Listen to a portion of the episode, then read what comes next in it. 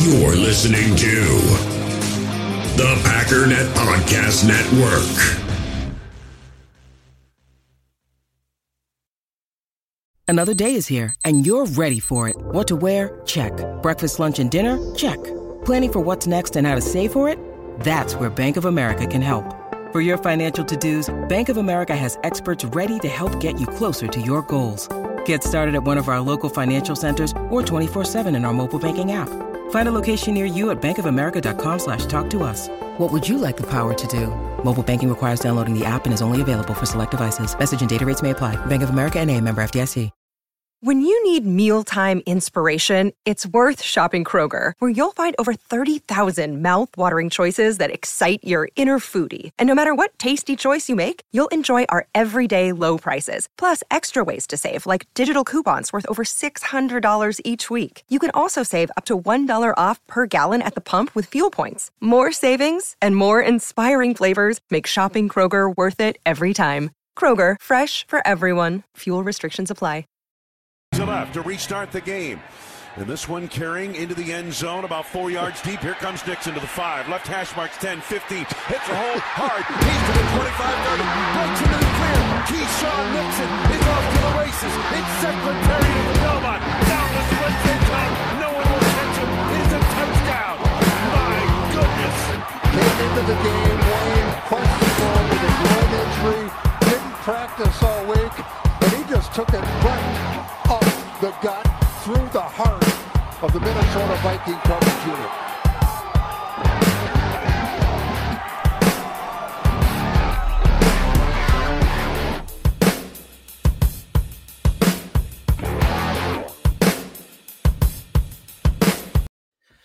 Man, oh man, have I missed you guys. Welcome into Packers Total Access. My name is Clayton. You can check us out on packernet.com. You can find me on Twitter at Packers underscore access. If you'd like to email the show, you can send a message to Packers Total Access at gmail.com. If you'd like to text the show, you can send a text to the phone number 865 658 5824. Again, that's 865 658 5824. We are back in Tennessee, right here in the Packernet podcast studios. And um, man, feels like forever since I've chatted with you guys. So I want to apologize, obviously, going in. I tried to warn everyone. I don't know exactly how this is going to play out. My phone has been blowing up um, for, you know, things outside of the podcast.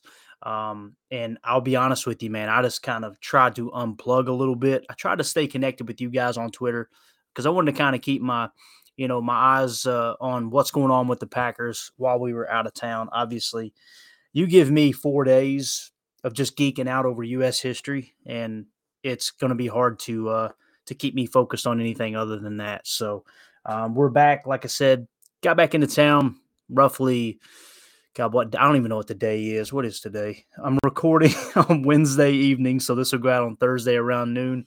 Uh, we got back into town, I believe, late Monday. Yeah, we had a flight delayed, but um, it's just good to be back, man. Um, you got the draft coming up quick. I got to finalize my draft, but we got a ton of work to do there. I'm, I'm, taking my wife to the airport tomorrow. She's heading out to Florida. Um, it's funny, we've been just everywhere. It's I, I don't even want to talk about all the places that we've had to travel to. I say had to, you know, it's just having fun, living life. But um, yeah, so we got to get her to the airport tomorrow at some time. I think early in the morning. She's got to catch a red eye, and um, I'm going to be here by myself at Fort Bailey, right? and I will have all weekend to put in some work podcasting and stuff like that. So we may we may put out some extra episodes if, as as long as Ryan is cool with it, um, and uh, try to get you guys some extra content. I want to say this though, man, Jake, um, he and uh, I, I can never remember his co-host's name. Um, you know, I've had Jake on the show, but I think his name is I think it's Mason. I could be wrong. I'm, I'm so sorry if I'm getting the name wrong, but they did a mock draft. I think it was around the 27th of this month. Um, so just a couple days ago, it was a phenomenal mock draft. It was so cool. Listen, I want to give them a shout out because they absolutely crushed that. So much insight. I'm gonna tell you right now, man. The team that Ryan has put together is phenomenal, and those two guys, hearing them give insights on each pick, why they chose those picks for those teams. A little bit of trade talk as well, some trade potentials, um, and and just the the details that they have on each prospect is just unbelievable. Like I, I'm listening to Jake talk about this, and I'm going, he is just as good as Daniel Jeremiah. Like it, I was blown away. So shout out to Jake, awesome work. And uh, obviously appreciate when he comes on the show. And I try not to bug him right now. I know he's busy with draft stuff, but maybe we can get him on here real soon. That would be great. But today, we're going to hit on a few things and kind of get caught up. Um, I know there's been a ton of talk about Goody's comments. I try not to laugh because it's just Goody. Goody jumped in the ring and just just pimp slapped Aaron right back. You know, Aaron's been slapping Goody for the last three days, three three days. I wish it was just three days. The last three years on the Pat McAfee show. Um, then you had Lafleur step in. Lafleur seems to be the only mature one in the group. I got to be honest with you, man. Like Mark Murphy and the stuff he said, the way he worded it, we were all like, did he say what I think he said, or he, he, couldn't have worded it any more confusing on his comments? And, and it's amazing how everybody heard the same thing, heard him say the same thing, but we came away with differing opinions on what he meant. Um, so he just confused the heck out of everybody, right? Goody goes on, you know, uh, to to talk about Aaron, gave him a couple backhanded compliments, and then they, they hear from Lafleur. Lafleur's just like the only mature one in the group. Lafleur's just like, hey man, it is what it is. Like Aaron got us all contract extensions through his play. He's a big reason that we had a lot of success, probably the biggest reason. And um, I just appreciate our friendship and everything that we were able to accomplish over the last four years. It's time to move on, right? Which is the proper way of handling all the way around. It's just, man, it, you know, I sent a tweet out and Ryan got a kick out of it, I know, but it was, you know, uh, basically I, I retweeted, I quote tweeted one of my past tweets where I said, man, basically the, the, the gist of the tweet was, uh, you know, the one good thing for Packer fans, this isn't going to end the way Favre's era did, right? They're, they're going to come to a mutual agreement and both parties seem to agree we need to part ways and this and that. And it has been nothing but that. It's turned into a fiasco. It's turned into just as much, if not more drama than the Favre situation. And I think everyone's to blame for it. Uh, there's plenty of blame to go around, and we got a poll that we're going to kind of chat about here a little later in the episode, but or in this pod. And it's just amazing. But I basically quote tweeted that and said, "Life comes at me fast," rather than you know, life comes at you fast. Say, "How you got this wrong?" I was completely wrong. Completely wrong. I thought for sure this is the best thing that could happen. Now, you guys know I don't. I don't agree with the trade from a sense of like you couldn't have handled that aspect any worse. If you were just going to trade him, why give him the contract extension? Because you you literally have the worst of every scenario, which that's what amazes me about people who are pretending like Brian Gutekunst has just always played this perfectly. And I'm going, he he turned down a haul of picks for Aaron Rodgers because he was saying he wanted, you know, Aaron's going to retire a Packer. We have we have no interest in trading Aaron Rodgers, right?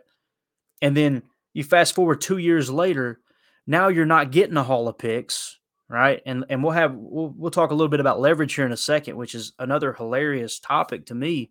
Um, how people can be so dug in on both sides, like and and not even not even consider, uh, you know, whether or not they may be a little bit inaccurate in what they think the compensation is. Which it's amazing how not many people are even mentioning the compensation. It's just we've got the leverage. No, we've got the leverage. Okay, cool. So what do you think we should get? I really don't know what to compensate. What? How are you so dug in on you have the leverage, but you're not willing to put your neck out there and go, we're going to get this. I think we'll get at least this. If you truly have the leverage, put that out there, right? And this is both for Packers fans and Jets fans. Just amazing. I'm sitting back going, man, I, I really don't know. It's kind of unprecedented, right? The guy might play one or two years. But anyway, Goody, you, you know, you give him this contract extension and you structure it in a way where it's pretty much it's almost impossible to trade Aaron Rodgers because of the way the cap hit's going to tie up your salary cap. And and then you you you see the structure in a way well okay well if he walks walks away after this year all right we're to get some some salary cap relief. You guys know I've, I've talked about that. Hell I put a tweet out that just simply said hey man even when he is traded you know meaning if he is traded post June. If he's traded before the draft, then you're essentially saying, I want picks and we're just going to kind of roll with what we got this year and then we'll reset next year. If that's the plan, hey, I can under, understand that you know, that perspective. But it's like you you're not getting the picks now. You're absorbing the biggest cap hit if he is traded before June June 2nd, right?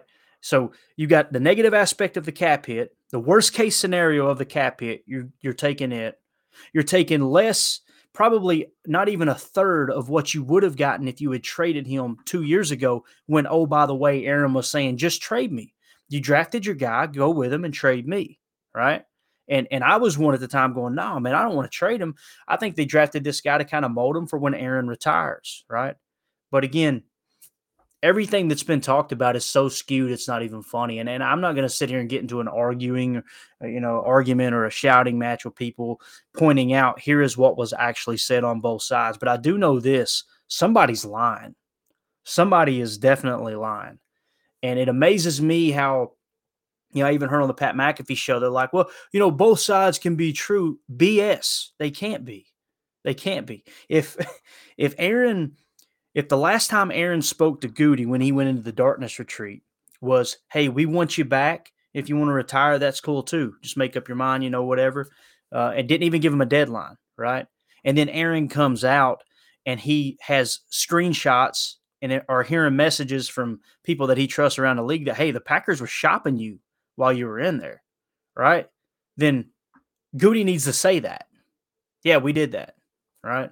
Now, what did Goody say? They tried to reach out to Aaron multiple times this offseason, right? Aaron conveniently didn't mention that on the McAfee show, right? And if that's the case, that he was basically shunning him and wouldn't return his calls, then hey, Goody's got every right to shop him, right? Because he's like, look, eh, eh, we don't know what this guy's going to do. So I understand that perspective. But both of those things can't be true. They can't. You know, McAfee keeps making this joke and kind of alluding to the fact that it might come down to something to where is Goody talking about he couldn't get a hold of him while he was in the darkness retreat? If that's the case, now it comes back to Goody, right? Like that's that's just silly. It sounds like a cop out. If you want to move on, move on, right?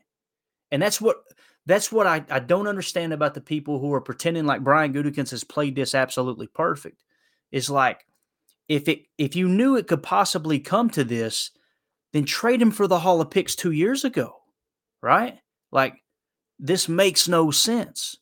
You literally bought high, sold low, absorbing a huge cap penalty for the worst trade scenario possible to get the minimum amount of return. And somehow, some way, people are seeing this as if this is a great move by Goody. He's playing it perfect.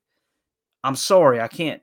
I respect your opinion, but I respectfully disagree with that. That's that's insanity to me. You bought high, sold low, and now you're the goalposts are constantly moving. It started off, we're getting two first round picks, baby. Hey, here it comes. Right? We've got all the leverage. And then it turns into, uh, well, I don't know. I think we can get two twos. What? That is drastically different from what you were screaming was the the the real time leverage, you know, however many weeks ago. And now people are saying, well, if you if you have to wait another year, the price is going up. If you have to wait till after June, the price is going up. That doesn't make any sense. You know, I've heard some people say uh, on Twitter that some guys were hitting me up uh, and through the DMs as well. They're like, Aaron ain't going to show up to camp. Guys, everybody said that about Brett Favre until that plane landed at Austin Straubel Airport and here come four walking off, and they had to literally escort him up to the luxury box, and they only get a third round pick. Right? So you can say it's highly unlikely, yes. But to sit here and pretend like there's absolutely no way that that can happen, that is a scenario. And it's very, very convenient to pretend like that's not a scenario.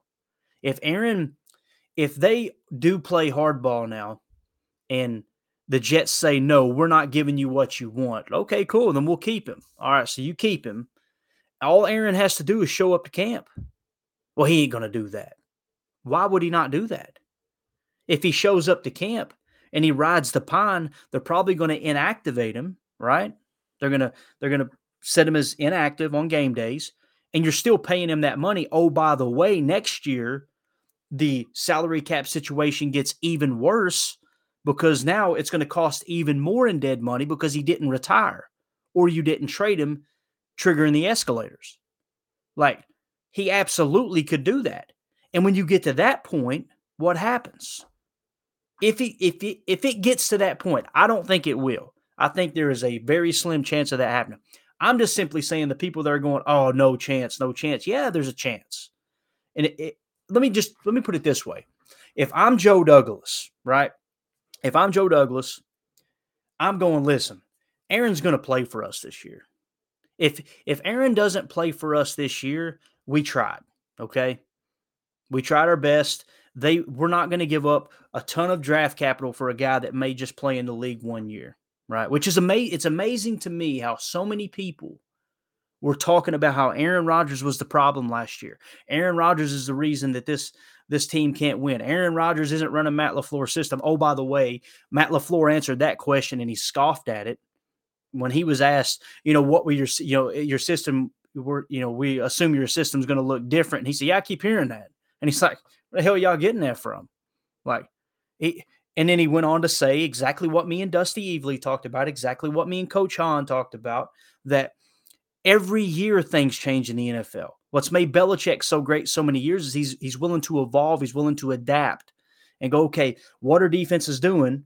All right, let's change this aspect up. It's how Matt LaFleur's offense automatic er, suddenly shifted into an RPO offense. Why? Because people across the league were having success with it.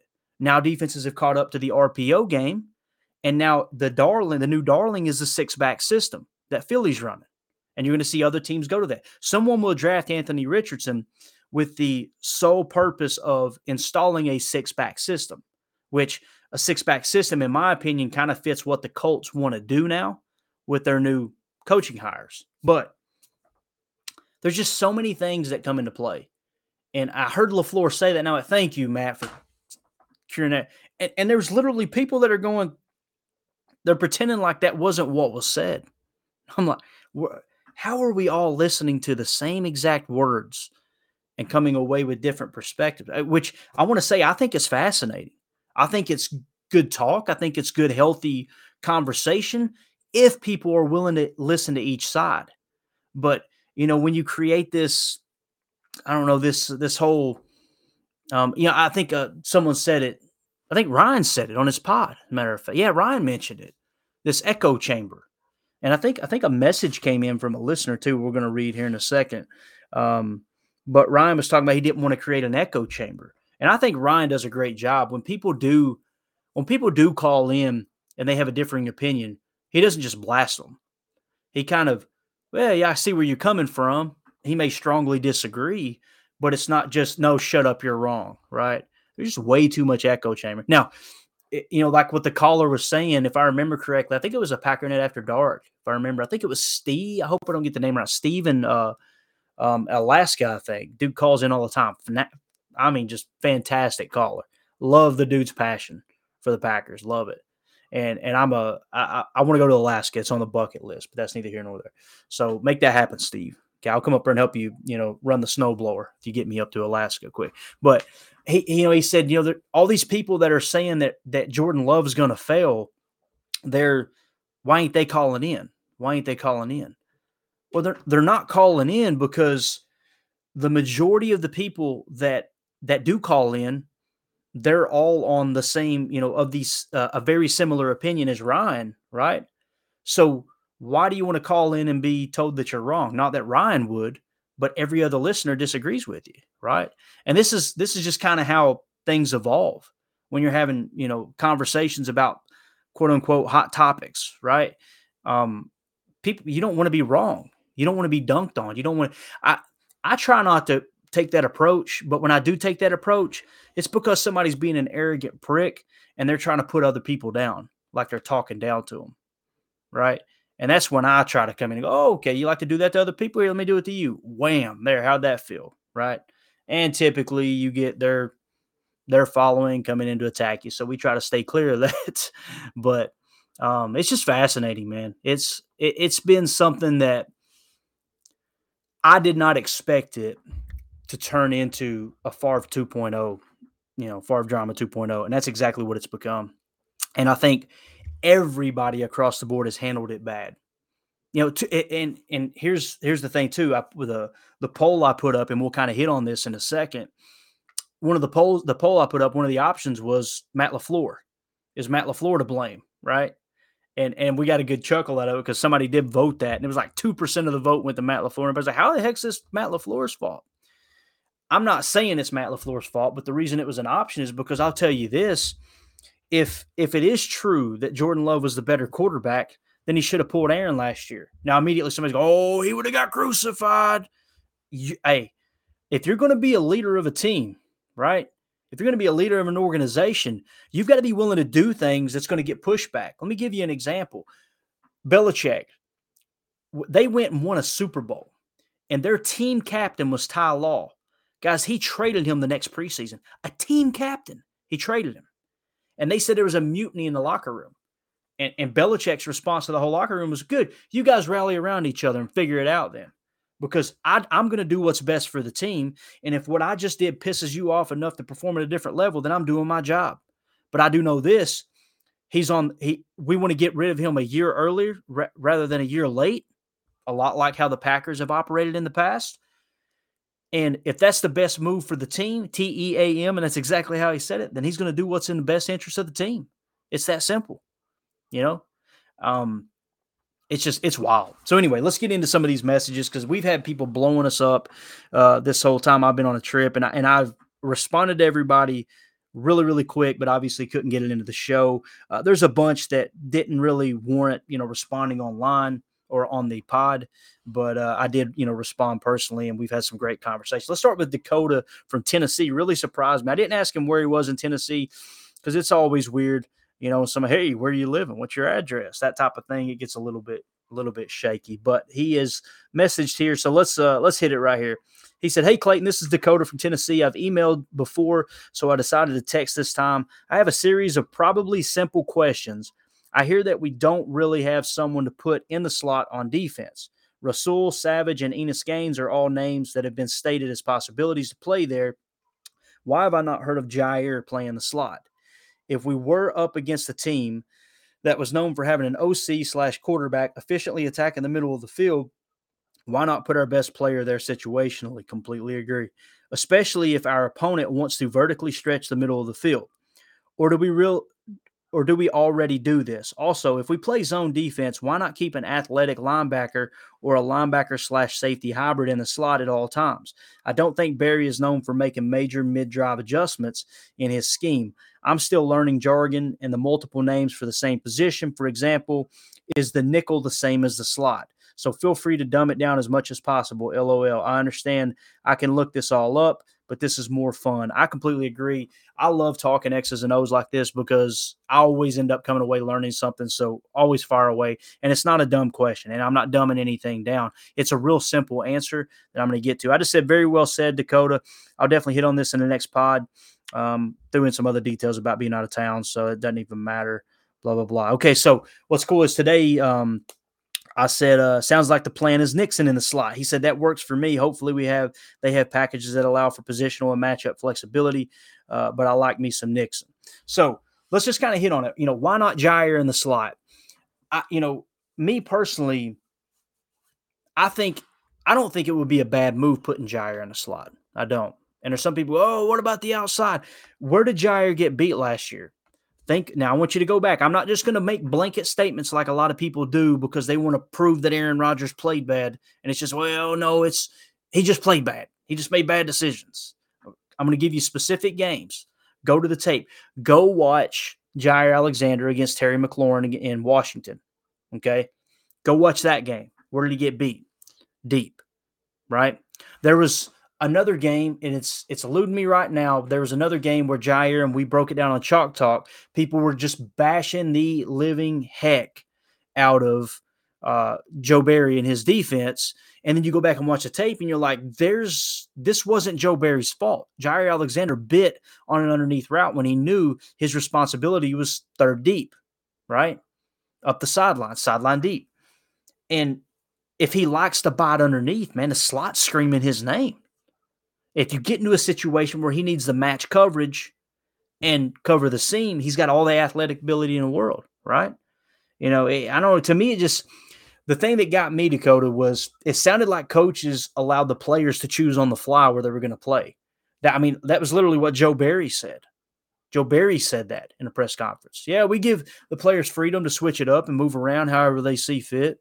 Like that, that that just blew my mind because I know the level of detail that goes into the red two and things that that Bill Belichick likes to run, and how he utilizes certain matchups. And to think that the goal is just, ah, oh, you guys, yeah, go on, you're ready. Go, just just do what you want out there. Yeah, yeah. If you want to cover him, yeah, it's fine. Whatever sideline you want to. That's that's just wild to me. That's not maximizing the talent you have. And it, it really goes hand in hand with what Ryan's talked about. Although me and Ryan differ a little bit in the fact that when I see the, the, the play on the field, in my opinion, doesn't doesn't necessarily say, wow, this defense is loaded with talent. They may have all the measurables, but just because you, you know, have a an RAS score of 9.3 or whatever Eric Stokes's was, you know, I'll tell you another one that had a great one was Kevin King, if I remember correctly. His RAS was through the charts. That didn't work out, right? Because it comes down to how you play on the field. And if a player isn't performing up to the level in which you drafted him or you expect him or quote unquote starting caliber because he is technically a starting, you know, player on the defense, then I don't give a rat's you know what, where he was drafted, what his RAS score, what he did in college. You sucking right now, then that's probably a bad draft pick, right? Not just, well, they don't know how to utilize them. How? because Jaire Alexander decided to bite on it. Like that doesn't make any sense. I'm not suggesting Jaire Alexander sucks. You you've seen him make play after play this year. He made some mistakes too. But when you look at him making mistakes, I can't. There's no way in my mind that Joe Barry was thinking or told Jaire, listen, buddy, feel free to bite on anything underneath. Don't even worry about your over the top responsibility. It's not. It's not there. Now you had a question, Dakota, about the nickel. So essentially, the nickel is the third cornerback, okay, in a nickel defense. Some people call it the star position. That actually came from way back in the day with the Detroit Lions, that they would they would refer to that third DB that's going in or that third corner that's going in. And the reason it's called a nickel defense is because there's five DBs, okay, five defensive backs, five cent, you know, nickel, right? That's where it got its name. So when you're talking about the third cornerback, that's your nickel back, meaning if you're in a base defense and there's only two corners, right? Only two corners and two safeties, then when they go to an 11 personnel and it triggers your nickel defense where you need three corners to cover three wide receivers, that third person coming in is your nickel. Okay. So the nickel doesn't necessarily mean the slot, it just simply means the third cornerback on your uh, depth chart. And what, let me give you an example of that. Okay, Charles Woodson, right? Charles Charles Woodson was always on the field in the base defense. When we ran a Dom Capers 34 base defense, Charles Woodson never came off the field. He played corner, right? When we went to a nickel, more times than not, I remember Charles Woodson sliding to the slot. Why is that? They love to fire nickel blitzes. You know, Dom Dom Capers' defense is a fire zone blitz okay, which basically means you're playing zone defense. Most of the time, it's a cover three look. Sometimes they would shift into a two invert. I don't want to get into all the details of that, but they would play zone defense. And a fire zone blitz is designed for a player to blitz, and where he blitzes from, another player drops into that zone. Now, sometimes you've got a heavier blitz look where you may just have two underneath zones and three over the top. You know, that's a little more exotic, but when Charles Woodson or whoever would blitz, another player would drop into the zone. You remember the famous BJ Raji pick six, right? That was a fire zone blitz. You had guys blitz, got the quarterback drop back to hit his hot read, and he's not expecting a 310, 320, 330 pound defensive tackle to be in that spot to pick that ball off and take it for six and then put on that the infamous big belt, right? And the Raji dance.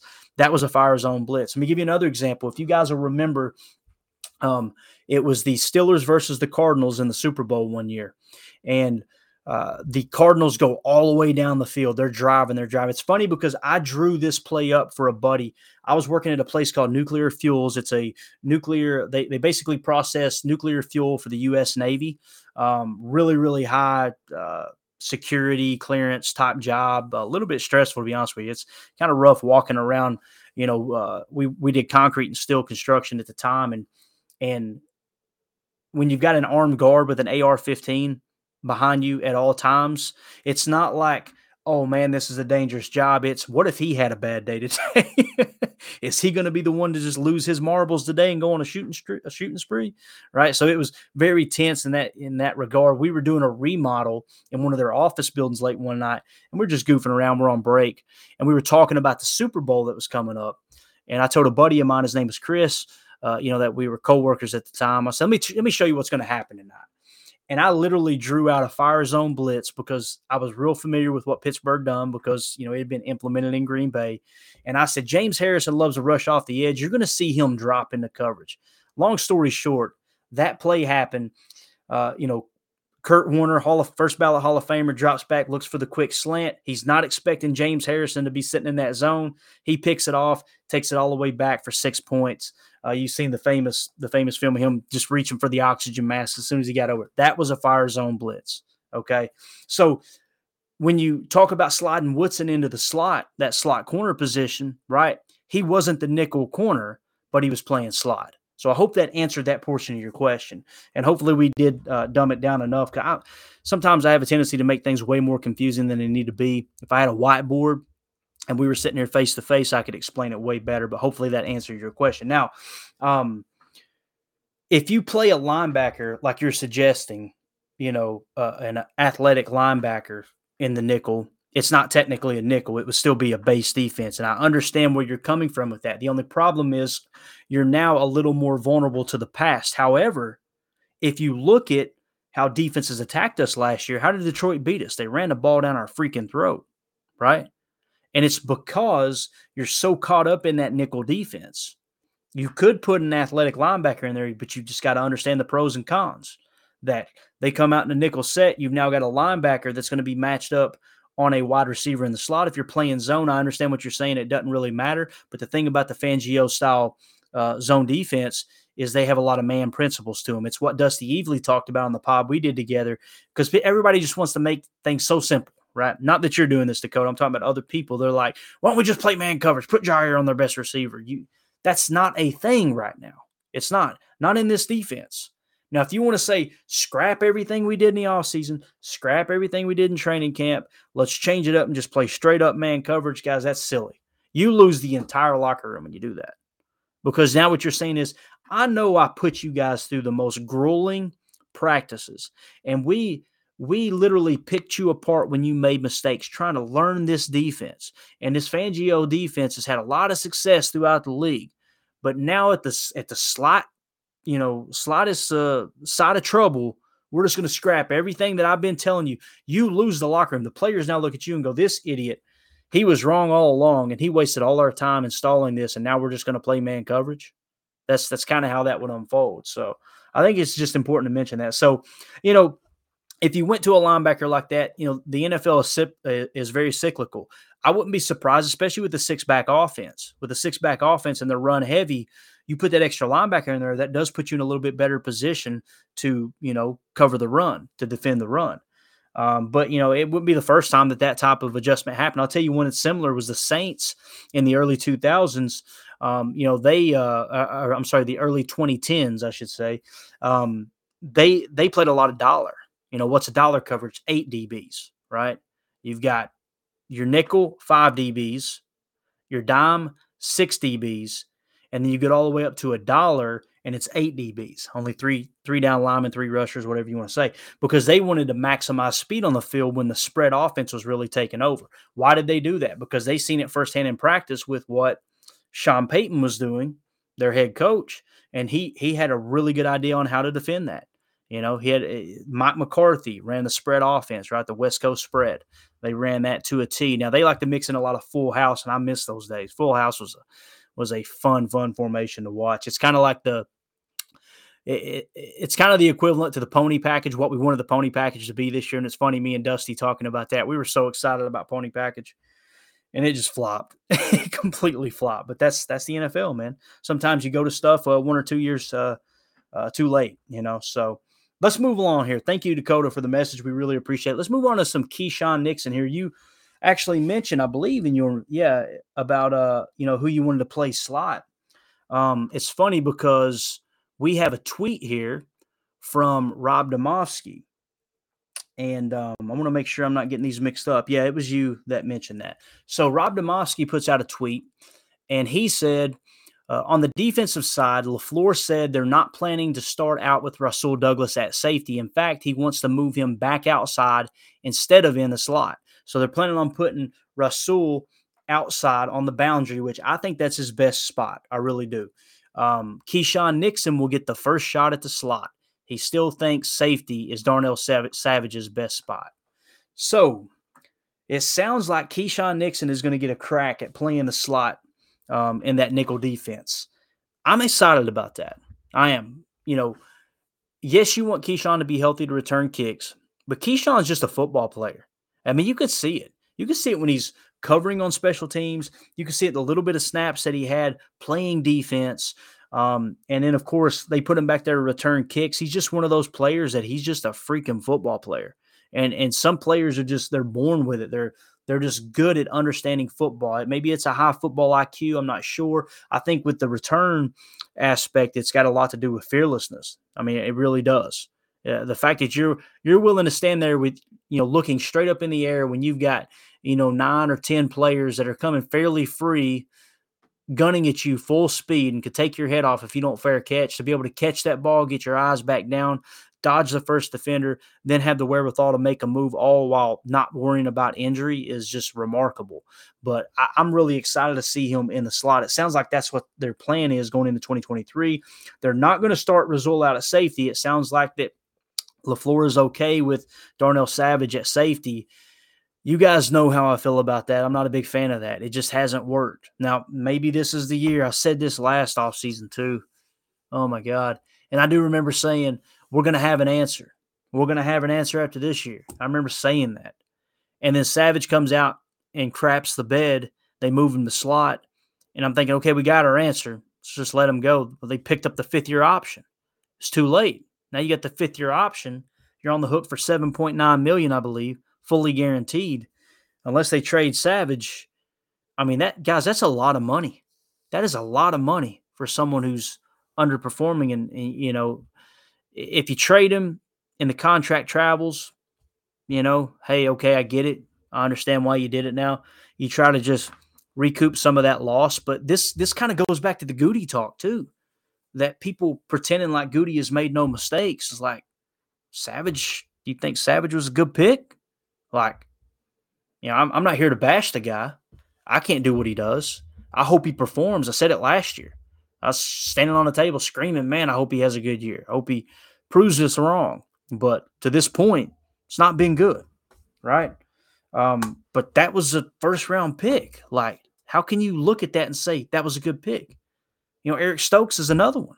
And I'm not here to bash Goody. I'm just pointing out, like, how can you be so confident that Goody has done a great job, but you've got all of these signs that's like, and, and you know, I heard Ryan the other day on his pod. He's he's you know he said you could find bad picks amongst any GM. That's 100% correct. But are we just trying to be average? And I'm not suggesting that's what Ryan's saying, but like we we got to call it when it's when it's negative, you know? And that was a bad pick. It was up to this point. Could prove us wrong this year. Eric Stokes is grossly underperformed. Before the injury last year, he underperformed. Now they're saying that that Stokes may not even be ready for the opener, so we got to kind of plan on that, you know. Um, but I think right now what it's sounding like is you've got Savage and Ford are your safeties. And then you got the, the, the new signing there from San Francisco, uh, Tarvarius, or however you say his name. You know, he's going to be competing too. I think Ryan said that, if I understood correctly, he said that um, Ourlads, which I, I don't know much about that site. I'm sure if Ryan believes in it, I'm sure it's a great site.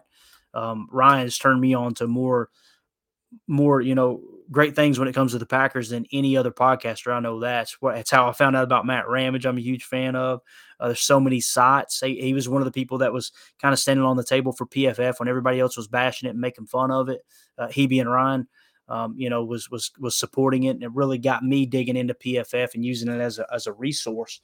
Um, but if Stokes isn't going to be ready, but Ourlads had Tarvarius Moore as a starting safe, there may not even be anything to that. It might just be their their rough draft early on in the offseason because this this roster still got to continue to take shape.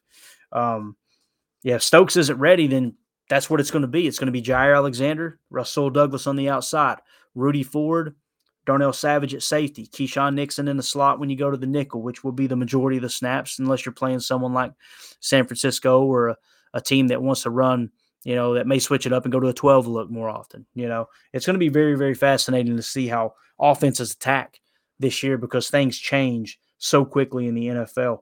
Um, so, yeah, that's kind of how I see it, man. Um, again, that was Rob Demovsky that said that. He said, as for Eric Stokes, LaFleur said uh, the the hope is to get him back as soon as possible, which may mean he won't be ready for the opener after his significant significant ankle injury last season. And he said LaFleur ended with this: "Get ready for Keisean Nixon package on offense." I would love to to see LaFleur say that, like you know, like see his facial expression.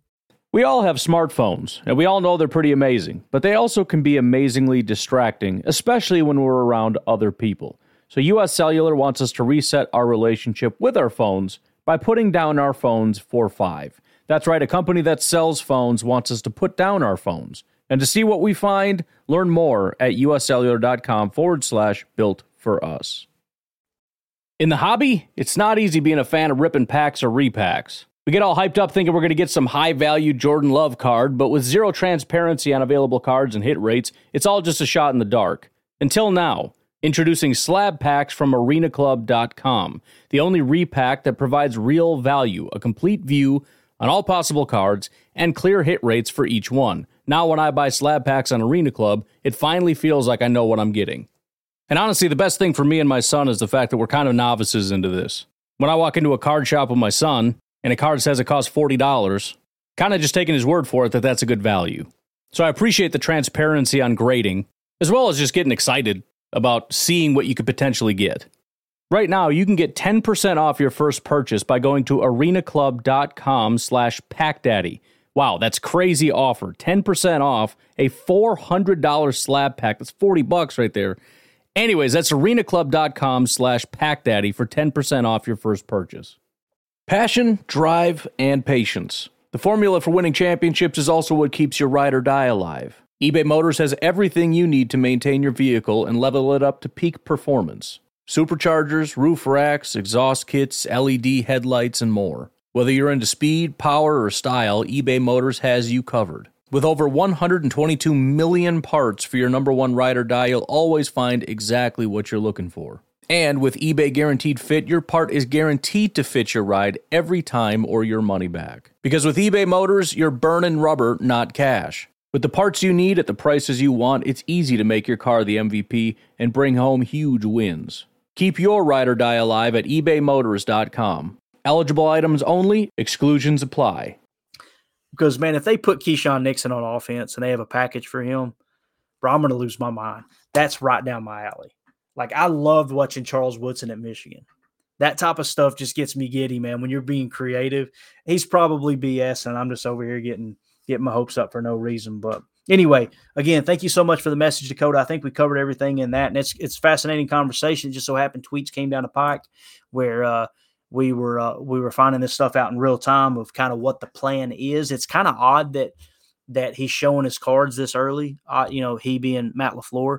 Like, yeah, we're going to play this one here and this one there because it does give other teams kind of a game planning advantage. But at the same time, he could be bluffing. So we'll we'll know in due time for sure. Let's go into the next message. This comes in from Jack. Jack messaged the show and said, um, what are your thoughts on uh I'm sorry, he says, from what what are your thoughts on this? From what I think, baseline compensation for Rodgers trade uh would be about a second this year and next year. Anything over that, and Goody won, and below that he lost. So he's kind of setting that that line as far as um, compensation for the Aaron Rodgers trade, right? And what he is simply saying is, if you get a second this year and a second next year, I feel like anything more than that Goody won, anything less than that Goody lost. Um, I think I've heard Ryan say that as well. It's kind of I don't want to put words into his mouth, but I think I think he kind of settled in in that. You know, if we get two twos, then yeah, it was worth it, right? Now there's other people that disagree with that dramatically, right? And and really, if you're talking about the baseline being a second round pick this year and a second round pick next year, compared to what we would have gotten two years ago, you know, it's ugly. But you're talking about two different times. I completely get that. And you can't live in the past. You got to deal with here's what we have right now. Here is the scenario right now. Right. But it, it's amazing though, because everyone's arguing leverage, but they won't give an answer. That's what blowing my mind. Like it's all oh, the Packers definitely have all the leverage. And there's Jets fans going, You're crazy. You're crazy. I can't even say it. I don't know. I don't even that, that sounded weird. I think that was like from another country accent, not Jersey. But they're they're just all like you're you're nuts if you think that the Packers have the leverage, and Packer fans are like you're crazy if you think the Jets have. Le-. Okay, great. So what are you thinking they get? I don't really know. How do you not? How are you so? How are you so animated with your opinion that one team or the other has all the leverage, but you won't give it a a firm answer on what you think the the compensation will be? I mean, it's literally like saying, "Oh yeah, we're beating them. Oh, we're smoking them on the court." Absolutely. What's the score? I don't know. I'm not even really keeping up with the score, but we're smoking them. What? How does that even make sense? And everybody's arguing over this. Like they're just going back and forth. And and it blows my mind. Jack, I love that you put a baseline out there, man. Like at least you're putting something on it, right? And you haven't even told me who you think has the leverage. I love that you set it out there and like, okay, if we get more than that, then Goody did great. I agree. If you get less than that, then Goody got taken. I agree with that.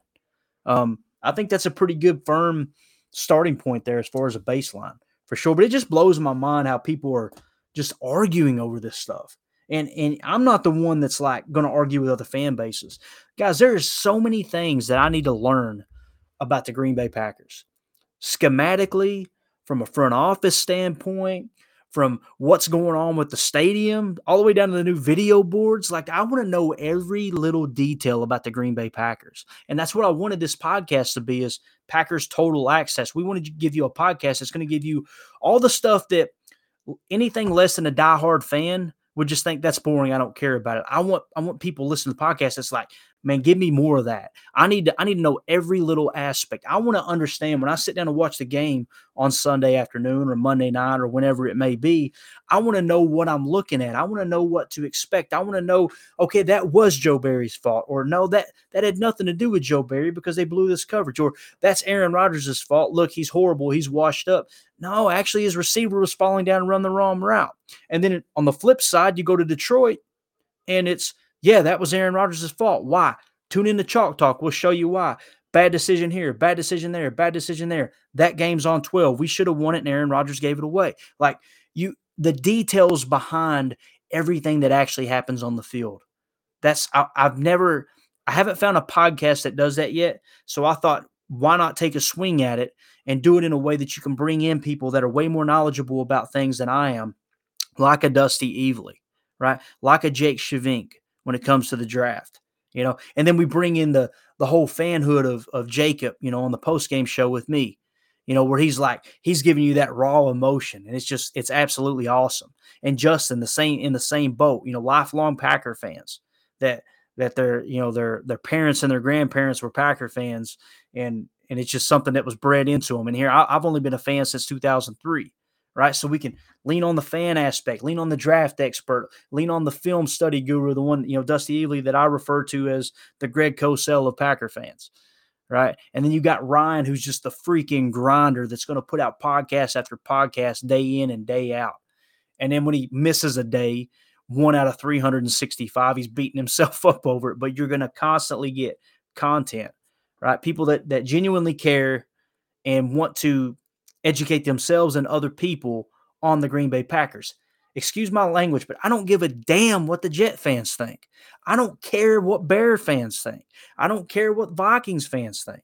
Like that stuff, that doesn't, you know, arguing with other fan bases doesn't do a thing for me because if you're arguing, you know, you're you're not getting anywhere.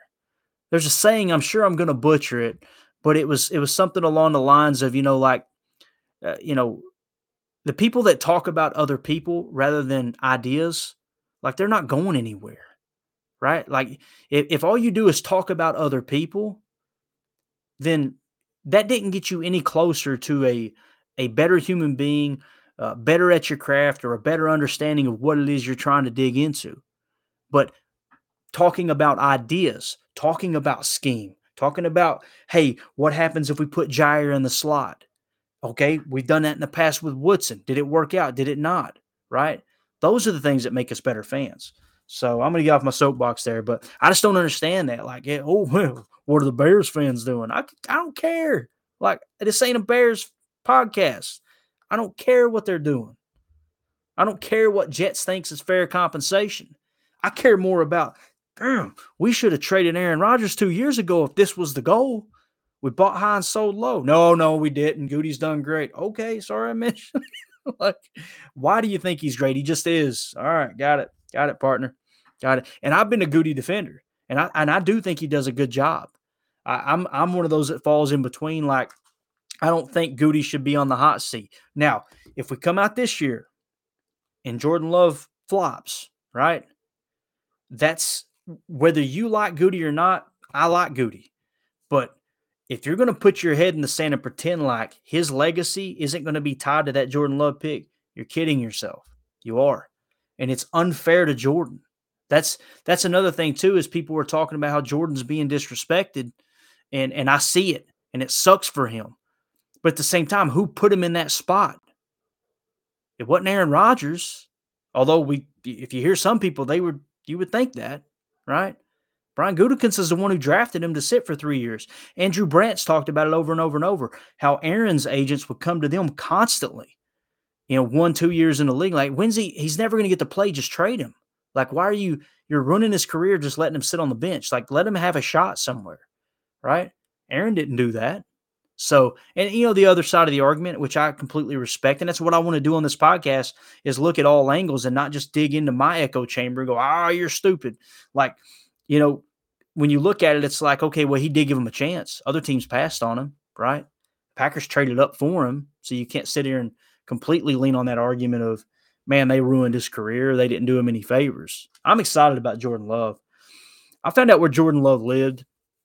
And some of you guys are going, whoa, what a creeper. No, it's just you, you get to know people in and around Lambeau Field. And and you know, if if you'll shut up long enough, you can really learn by just listening to people talk. And when I found out where Jordan lived, and I'm not going to give any details, I don't know the you know like you know I couldn't take you to his front door, but it was it was pretty cool hearing people talk behind the scenes at Lambeau Field midweek of the Rams week, um, and just talking about this dude's junkie. Like he is a football junkie. He is always in the facility. He's always around Lambeau.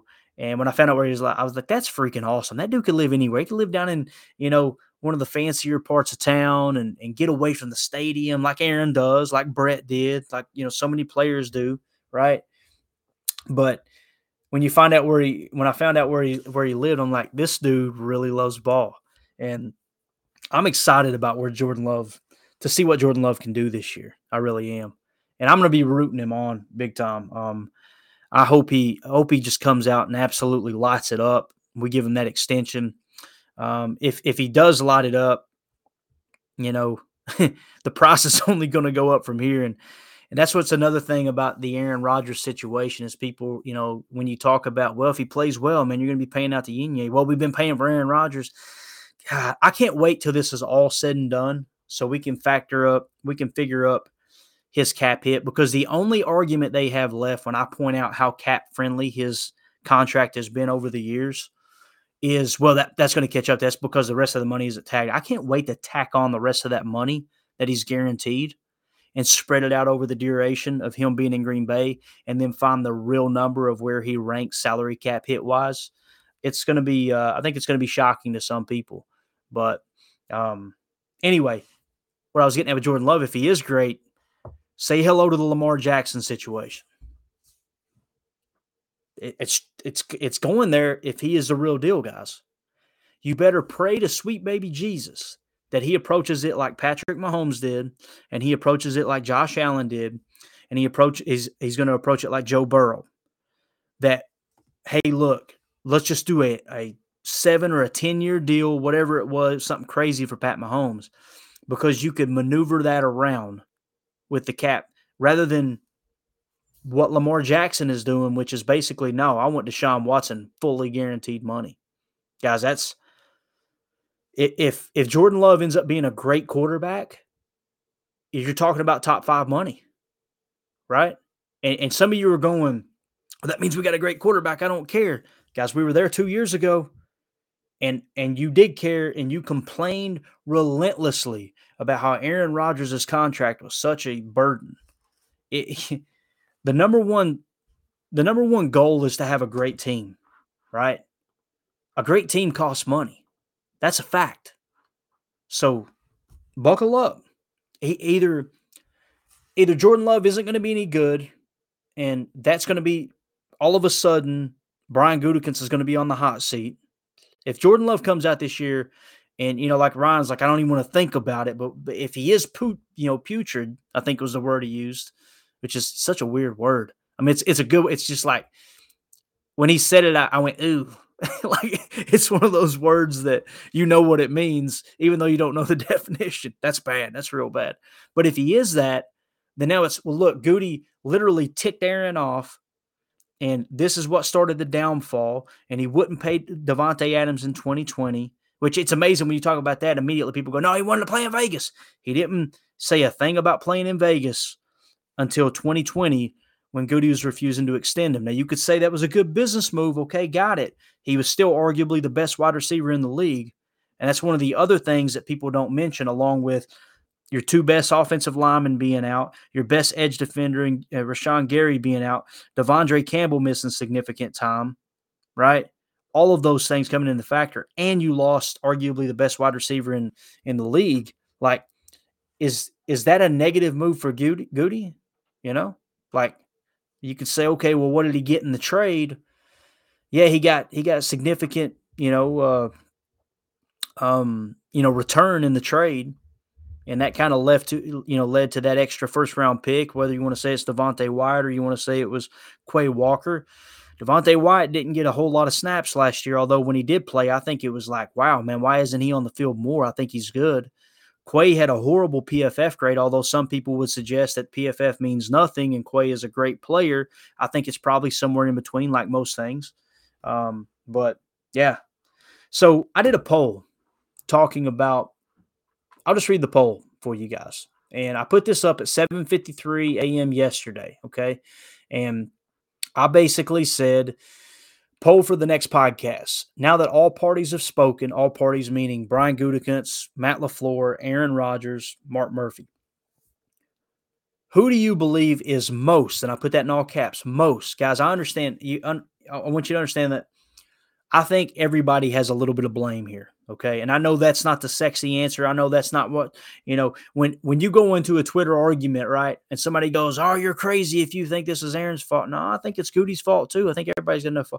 It, eh, eh, they don't know what to do. It's just like, well, now I can't tell them they're now I can't say they're stupid because they didn't disagree with me. They kind of agree with me, but they did disagree with me, but they won't say how much they disagree. It's like, yeah, you're you're one of those people that like to watch Get Up and you like to watch First Take and you like to watch Skip and Shannon, where they do these rehearse this.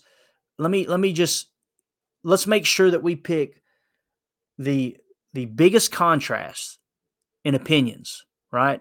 Where we're so far apart, all we can do is argue about it. You're used to seeing that stuff. That's not how the real world works. That, my friends, is called entertainment. That's what those shows are. That's not solving any problems. That's simply let's choo- choose two extreme opposites and let's just argue about it. That's also your political system, but that's a topic for another podcast. Um, so I said, who do you believe is most responsible for the Aaron Rodgers Green Bay Packers fallout? Feel free to reply why you answer the way you did. Thanks, gang. Have a great day. So the the results are in. They're still coming in. Um, we did it at 7:53 in the morning. It is now uh, roughly nine o'clock at night, so over 12 hours, we have had 1,218 votes. So this is a good, sturdy sampler, right? 55.3% say it was Aaron Rodgers' fault. 32.8% say it was Brian Gutekunst's fault. 9.4% say it was Mark Murphy's fault. And Matt LaFleur had 2.5%. When I say their fault, they're most responsible. Okay. Not that it's just only them. And a lot of people commented, I think there's enough blame to go around, but I do put more blame on this person. That was the purpose of it. So it's amazing because, like, you're hearing some people talk about Brian Gutekunst, and, and and this is how you know someone's biased. the same thing happened with Aaron last year. You know, people called me the Aaron Rodgers pole rider. And I'll keep that PG 13 in case there's kids listening. Um, parents explain that to your kids however you want. But I was called everything under the sun because it's like, guys, there's big problems with this offense. Like the RPO is not there. And they have geared this whole offense around the RPO, right? And you no longer have Davante Adams just running choice routes and Aaron Rodgers making pinpoint accurate passes to him. Aaron's got a broken thumb. You're missing your two best offensive linemen, on and on and on and on and on. Right. And and it's like they wanted to find every little thing wrong with what Aaron Rodgers was doing and how he was playing. Right. But when it comes to Goody, it's like, oh, he's done nothing wrong. And this is how you know someone is biased. Because you never hear them say what they did wrong. I, I spent an entire chalk talk segment breaking down the Detroit Lions game and how Aaron Rodgers completely screwed up and botched that game. And the majority of that loss was on his shoulders, right? I'm still getting caught. It's amazing. Before that, it was I'm an Aaron Rodgers pole rider. After that, it was I'm an Aaron Rodgers hater. And I'm simply showing you here is what actually happened. And if you disagree, show me where I'm wrong. You never get none of that. It's just you're just wrong. They just want to win the argument. Ryan talked about that on his pod, and he absolutely nailed it. That's the majority of what it is. But the people that never criticize Brian Gutekunst, why is that? Because they're biased. That's where they're dug in at. And I just think that's silly. I think it is. You know, others pretend like Rodgers never had any talent around him. That's BS. That's a complete lie. Like to pretend like he hasn't had good receiving cores all because because he hasn't have, ever had a first round pick. Now, could they have done more? I think so. Yeah, they definitely could have done more. Could Aaron have done more? Absolutely, he could have. Even in the MVP years, if you get to the point where it's no, Aaron couldn't have played any better, then I'm sorry, you don't understand the game of football. Like, there's always room for improvement. There's always, it's just like the whole practice thing. Practice, right? God, I wish I had that sound bite queued up. Um, you know, some people were saying, oh, the practice doesn't matter. And others are going, oh my God, Jordan Love's out there throwing the ball to his teammates in the off season, you know, like they're, they, and it's just two extremes. Yes, practice matters. Did it hurt Aaron Rodgers? It probably hurt a little, but not near as much as some people are acting like it is. Right. And it, it's amazing to me how when we talk about, and some of us pointed out, I know Aaron pointed out, that the front office has mistreated people in the past, right? Well, it's a business. It's a business. Grow up. That's just the way the business is. Players, the receiving corps, Aaron Rodgers, other players skipped voluntary, voluntary, I'm going to say it again, voluntary OTAs. It's it's not mandatory, it's voluntary. There's a mutual agreement that hey, you don't have to be here they skip those and it's, well, they need to be in there working with their teammates. What happened to the business aspect? They're not getting cut a check for that. Right? Like, you can't have it both ways. You can't say you can drop a player on their head when they put their their heart and their soul out there on the field and won you a Super Bowl. And I'm, I'm going to talk about Jordy specifically. Jordy Nelson was one of, if not the biggest reason that Aaron Rodgers had the, the had the career he had because of that chemistry they both created together. Right? He goes out there and helps you win a Super Bowl as a young receiver. He always did everything first class. He did everything by the freaking book, the Packer way. Never complained, never held out to the best of my knowledge. He goes out there and he tears his ACL. He battles back from the ACL. He gets jammed into ribs and has his ribs broken. Wasn't the same player. We're done with him. Get him the hell out of here. Get him out of here. It's business.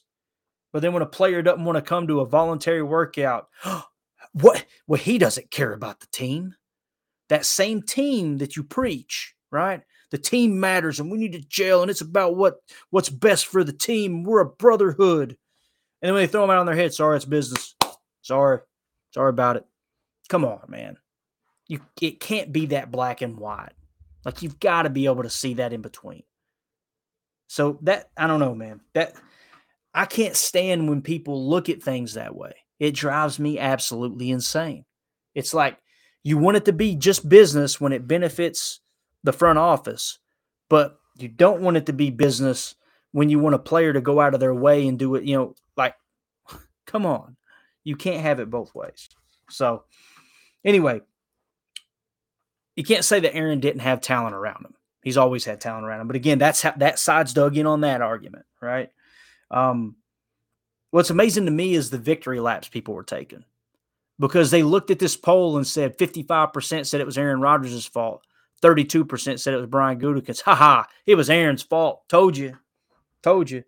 And I'm going, bro, like roughly 300 and whatever it would be out of a thousand people, if you just round it off to an even number, roughly 340 people of a thousand said it was Brian Gutekunst's fault. And you're acting like because the majority ruled it was Aaron Rodgers' fault that there's no blame on Goody. Like, and I'm not I'm not talking about the people that are in the comments going, "Hey, man, there's enough blame to go around," but I'd probably put it more on this one for the way he acted and the way he handled it. And it's like, man, it, it just whew, right over their head, completely over their head. You know, I listen to to to Goody and LaFleur, and then I hear the other opinions uh, on what they heard, and I'm I'm just lost, man. Like, I hear I heard what Goody said, I heard what LaFleur said, and then we got people that are they're, they're literally saying, well I mean, literally saying, well, I think what he meant right here was actually, no, he said what he meant. And now you're going to take that and try to turn it into something that you want it to mean, right? Like, it's just, it's baffling. And, and what's crazy is Michael Lombardi said it this offseason. He said, Aaron Rodgers got everybody in that building contract extensions, meaning Brian Gutekunst and Matt LaFleur for the success they had. Now all of a sudden you have a down year. This was mid-season last year. Now all of a sudden it's Aaron Rodgers' fault. And he used some choice words about it. And you guys know Michael Lombardi's very colorful. Um, he's very, uh, very brash. I'm not a fan of his attitude, but the man is just loaded with football knowledge. And and there's still some people that oh he's a moron. He doesn't know anything. He don't know what he's talking about. Did you get to take long car rides with Bill Walsh when you were a young intern trying to learn you know, get get your foot in the door playing, you know, in the in professional football? Because Michael Lombardi did. Did you get to sit in on some of the mistakes and even the great things that Al Davis did? Al Davis, a pioneer of professional football. He was the commissioner in another league while owning a team. And then he took the NFL literally to court to the point where, eh, I mean, he was a significant player in the merger of the greatest sports league on the face of the freaking planet. I know we like to look at him as this kook that wears sweatsuits and he didn't know what the hell he was talking about.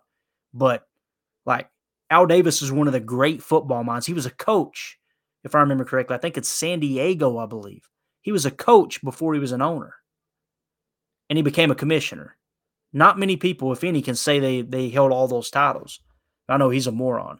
Michael Lombardi got to sit in on those car rides. He he worked in Al Davis's front office. Now he's got a lot of negative things to say about Al Davis, but that was the office that he had worked into. He he worked under Bill Belichick. Like on and on and on and on. But I know you in your mid 20s you understand football more than someone who's been around those type of people. Not you listen to my voice, but those arrogant people out there that are just like, "Oh, he's an idiot, don't listen, he don't know what he's talking about." Okay. All right. But he he literally, I mean, he said it last season. Aaron Rodgers got everybody contract extensions, and now all of a sudden, he's the reason they're losing. Like it doesn't make sense. Matt LaFleur basically said that very thing. Hey, he's done a lot for my family. Aaron Rodgers done a lot for my family. Aaron Rodgers done a lot for the coaches here and got them jobs in other places and players contract extensions because his play was at such a high level, right? And and it just turns into it's always about Aaron Rodgers. It ain't ever about the team. Like, how many people got to say it before you go, maybe I'm wrong on this one, right? Um, he's not perfect. Farthest thing from it. I wish he'd handled the offseason stuff or the off the field stuff a little different, a lot different, actually. Aaron Rodgers is one of those guys I have a lot of respect for because what he's done for the game and what the game means to him. And I know some people are rolling their eyes going, it doesn't mean anything because you've been living in your little echo chamber and you won't hear anything other than Aaron Rodgers slander, and that's all you accept. And that's cool. I'm not going to tell you how to fan, just giving my perspective. But I would not want to hang out with him. We don't have anything in common. I don't have any interest in doing ayahuasca, right? I don't, I darn sure don't care about trying to hang out with celebrities. That's totally not my gig. I'm about the most boring human being you'll ever come across. but I respect what he did for the organization, what he did on the and there's a lot of people making they're making uh trying to think of how to say this in a nice way without cussing. They're embarrassing themselves right now. They don't even realize it. But there's a lot of stuff being said right now that 10 years from now, we're going to look back and go, boy, you really got your panties in a wad, didn't you? All because you disagreed with him about a vaccine, or all because you disagreed that he wanted to go on a talk show with his buddy once a week, which is amazing to me. It's absolutely amazing that the people last year that said, I can't wait till he's gone. I'm so tired of hearing about Aaron Rodgers. It's always about Aaron Rodgers. They will not shut up about Aaron Rodgers now. Like he is basically not on the team now. I know he's technically still on the roster, but we all would agree he's not going to be playing in Green Bay any longer. Why are you talking about him? I thought you hated him. I thought you couldn't stand him. I thought you couldn't wait to move on because it was always about Aaron Rodgers. Let it go then. Just let it go. I've tried to move on from it and I keep getting pulled back in. but yeah, it's it's fascinating. It really is. And it does make for good talk. I get it. You know, Ryan said it when we were talking with Ramage, and I was like, kidding me? I love the drama. That's what Ryan said. Drama makes for a good podcast. It gives me something to talk about. Right. But uh it's just it's wild, man, that we've got to through two different times that this happened with starting quarterbacks. But I know the front office hasn't done anything wrong. like, how do we repeat this? But once again, it's the quarterback's fault. And you guys know where I stood. I feel like it was Brett Favre's fault.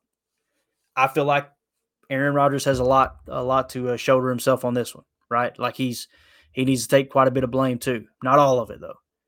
And again, if if all you're doing is just talking about how great Goody is and how bad Aaron is, you're sorry, you're biased, and that's cool. I'm not gonna tell you how to fan. It's all good.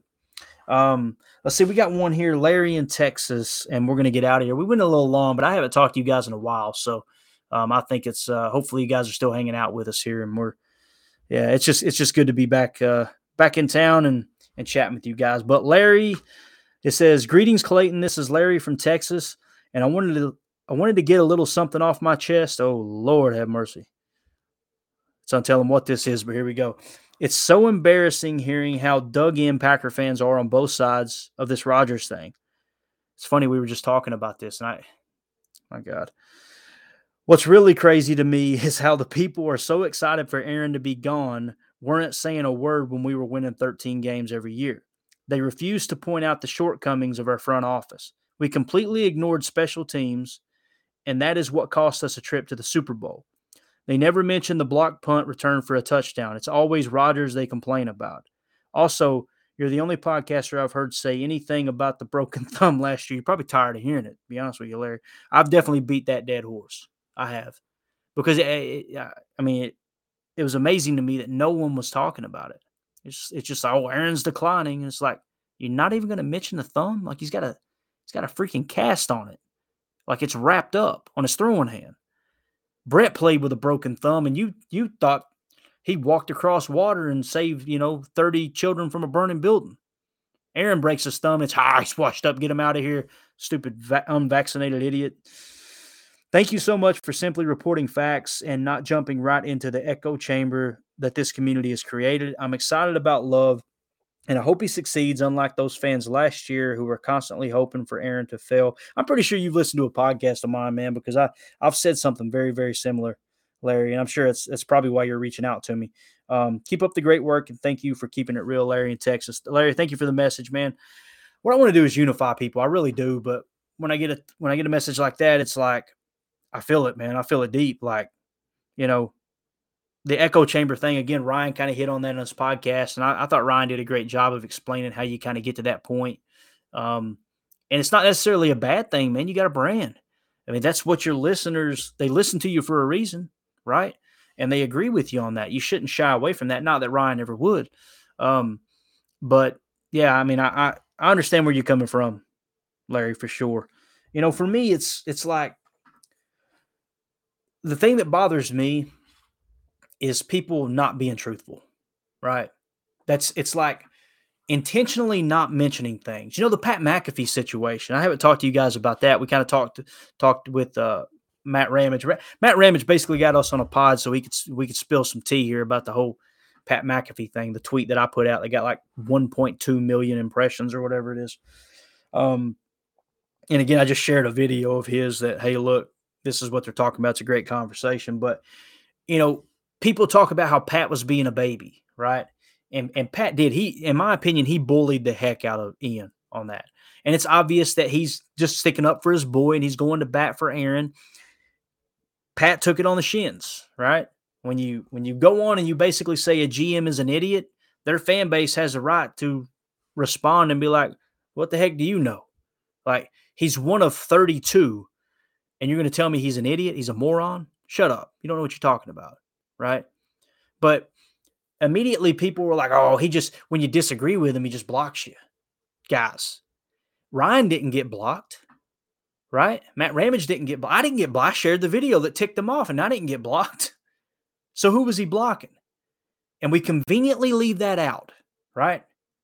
And he even mentioned it on his podcast. If you go watch his podcast, that when he was responding to it, it's like, guess what it was? I'm going to paraphrase, but the Aaron Rodgers poll riders, comments like that. They were way more vulgar, but there were Packer fans coming at him making personal attacks. Guys, that you deserve to get blocked if you're going to say that. If you're going to attack someone like that and like you know just just like be overly disrespectful, you're going to get I know I'm going to block you any anytime someone used that whole Aaron Rodgers slur with me, they're they're blocked. Sorry, and then they're you know people automatically flood my DM screenshot. This guy's bad mouth. He's an idiot. Well, okay, that's great. I really don't care. You don't have to DM me that, but they're still talking about it. It's like if we disagree, let's just part ways. If we can't be respectful towards each other, right? And that's that's really what I want to do. What was the name? Larry. Larry. I, that's what I really want to do, man. Is just be just be fair about things and be honest. You know, the truth isn't waiting for any of us to agree with it. The truth is the truth, period. If someone says something, that's what they said, right? I'm not going to go and then try to decipher it and go, here's what he really meant. No, he meant what he said. You're trying to put your spin on it, and I have no interest in that because it's being dishonest. You're not telling the truth. I have no, like, life's hard enough as it is trying to understand this crazy world and this freaking society that we've created that's just completely bonkers to me right now. That first and foremost, it's not about taking care of each other and making sure that our children are safe and make sure that um, you know families have everything they need to thrive and and and live a happy, healthy life. Right? It, it's it's hard enough to to to handle all that. You know, when you add in dishonesty, like in the way that this is kind of off topic, I guess, but I'm just going to mention. Something that really bothers me is how our culture just rams. They they just literally they constantly throw sex up in your face, constantly, right? It's everywhere, and you got kids. You know, I got nieces and nephews that have to deal with this stuff. Well, we find out that somebody's texting them something that that no one near their age should be dealing with because everything's just at a at the touch of a button. And the society we've created is just like it's okay to be dishonest. It's okay to put filters on. It's okay to fake who you are as long as you're getting clicks, likes, and that little dopamine drip, right? That that everybody talks about. It just when when you get to that point in society, you're no longer worried about taking care of one another. It's just simply what makes me feel good and it, and it drives me bonkers. So I never wanted this show to be about like let's create contrast and controversy, and I want to be an insider. And you know, like the interviews we've done, Mike Wall, um, you know, uh, uh, Krista Watson, Christian's mom, things like that. What we had inside information at times with Christian. I'm like, man, I don't want to be the one to spill that. Like, uh, these people that want to be insiders, and I've got a friend close to the Packers, and they said this, and that, it's like you won't even put sources on it. You're probably being dishonest, to be honest with you, and and that's the approach you wanted. I have no interest in that. I just wanted to learn more about the Packers, share what we learned, and along the way meet people like Larry and other people to give their opinion, so I have an opportunity to learn from them as well. To me, that makes great content not making up stories and trying to pretend to be a, an insider. Like that's just silly. It is.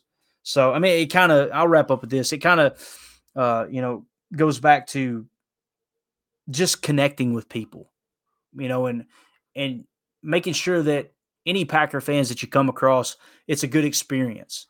And the ones that aren't interested in having a good experience, then you just block them and move on. right?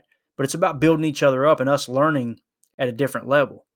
You know, there's a lot of fans that are older fans. I have a lot of respect for the fact that they rooted for them in the 70s and 80s. But then I hear some of their takes and I'm like, you you have all this information at your fingertips and you're arguing with people on a topic you you haven't even studied or don't even know anything about. You're just wanting to argue. I'm 40 years old now, man. I don't have time to argue with people anymore. I don't. Like life is too freaking short. Football is supposed to be fun. Jacob and I had a lot of talks about this this past season, doing a lot of content together, and that, I look forward to his schedule clearing up, and we can do that again. But like, I don't sit down to watch a football game to be miserable. That's crazy. That's abs- I mean, that is insanity. Like, if everything doesn't go perfect, I'm just going to be in a bad mood. I don't need that in my life. I don't, man. Life's hard enough as it is. You know, one of the people we got to meet was Seth Reuter this year. If you guys remember, we did a giveaway and we raised some money for uh um gosh, his name's escaping me right now. I know Seth was a big donator to it. It was uh, you know, we got a seizure service dog. God, I can see his face. I got to meet him. got to meet him in Green Bay. He actually went down to Lambeau and we got to take a picture together and everything. Um, Drew, Drew, I, am pretty sure it was Drew. Drew seizure, service dog. You know, we helped raise some money to get that seizure service dog for him. And one of the people that donated was Seth Reuter.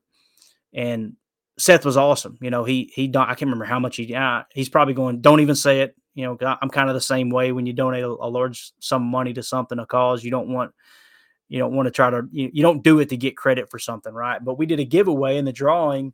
You know, the more money you donated, the the more your name your name went in the hat, and we gave away a, a ticket to Monday Night Football there against the uh, L.A. Rams, and he got to go with me and Jacob, and, and my wife Mandy was there and it was just so cool getting to meet Seth. We went to the tailgate party together. You know, I can't remember if he had a beer or not. I know Jacob and me, Jacob and Justin and and uh, and Mandy, we had you know several drinks and just kind of hung out and ate some good food. Watched some people make, you know, uh, I'm trying to think of the right word here, make fools out of themselves during an auction. Jacob may or may not have been disappointed that he didn't win anything in the auction, but uh, we just got to meet Seth, and it was just it was a lot of fun, man, connecting with another Packer fan. And this is what it's all about. He tagged me and Pack Daddy, me and Ryan, in a tweet the other day, and I knew that they were expecting a child, right?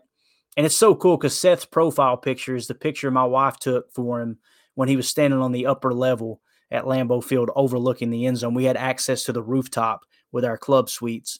And um and he uh that's his profile pic. And I, I seen that profile pic. I was just all it took me back to that that evening, and how fun it was just hanging out with those guys and uh, and getting to meet Justin's wife and uh, and us just just kind of get to know each other. It was really really cool. But Seth, he sent us a tweet and he said, "Hey Pack family, meet our newest member Tyson.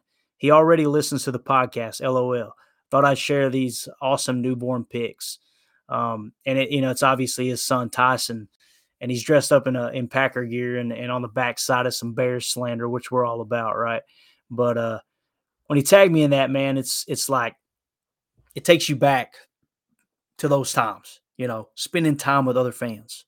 You know, Ryan's talked about how on game days growing up, if I remember correctly, he was talking about how it was just always good food and football was on and, and Packer traditions just kind of bred into you. You know, I came to the game late, 2003. I was already a grown adult, and I was like, man, I need a pro football team to, to root for. Let's go check out this whole what's this Packer thing about. Two weeks later, I'm in Lambeau Field watching them play the Bears, and I'm like, this is absolutely awesome. I got to sit next to an, my wife and I get to sit next to this older couple, and I won't go into the the whole story, but by circumstance, we gave up seats for another uh, another couple.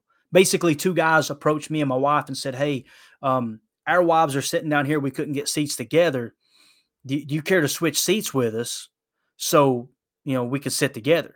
I'm like, I, I remember looking at him and going, "Listen, dude, yeah, I'm willing to help, but if I go down there and these tickets ain't legit, I'm coming back up here and I'm taking out of your rear end."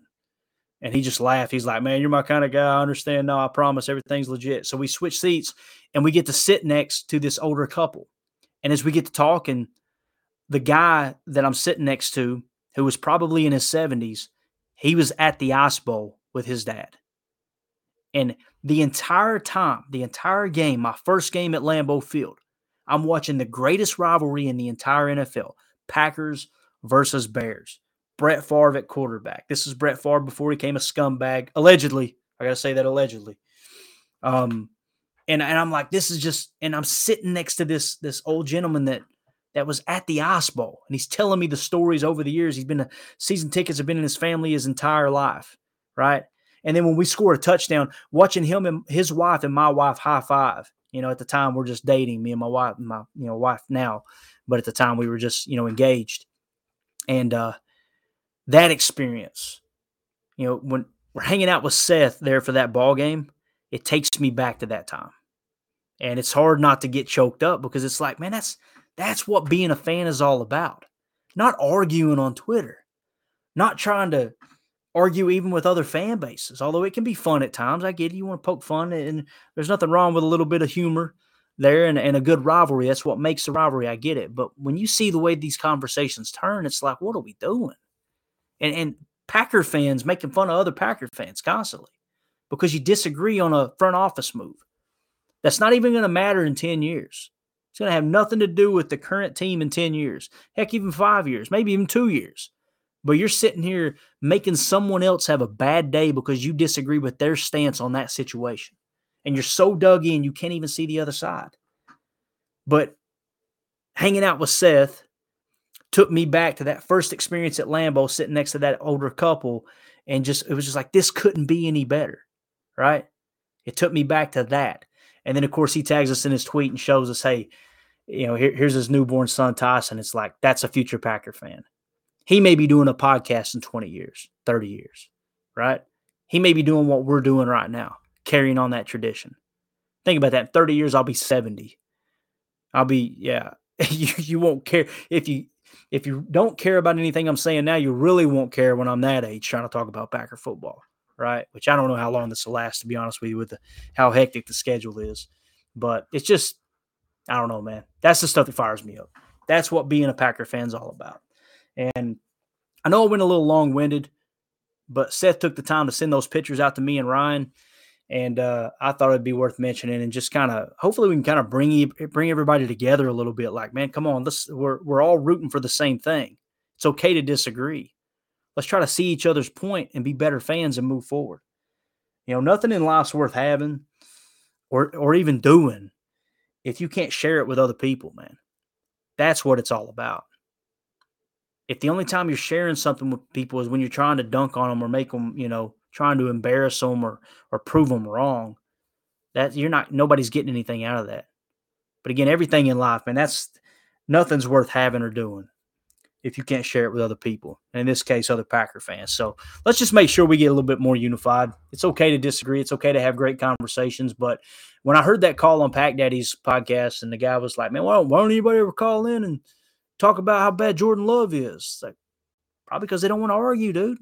You know? And I respect the opinion, but come on, man. Let's uh let's not try to prod people into disagreeing.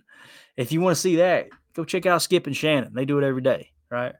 Or at least during the week. That's my knowledge. So anyway, we're gonna get out of here. I went way over, but I hadn't talked to you guys in forever. Probably already turned the pot off. If you didn't, thanks for hanging around. And uh, shoot us a message again, 865 658 5824. I promise I'll respond. It may not make it into the content of the show, but we'll definitely try to get back to you guys on it. Really appreciate your time. Hope you guys have an awesome, awesome Thursday afternoon. As always, let's go out and be the change we want to see in the world and go, Pack, go. To restart the game. And this one carrying into the end zone about four yards deep. Here comes Nixon to the five. Left hash marks 10, 15. Hits a hole hard. He's to the 25, 30. Breaks into the clear. Keisean Nixon is off to the races. It's Secretariat of the Belmont. Down the sprint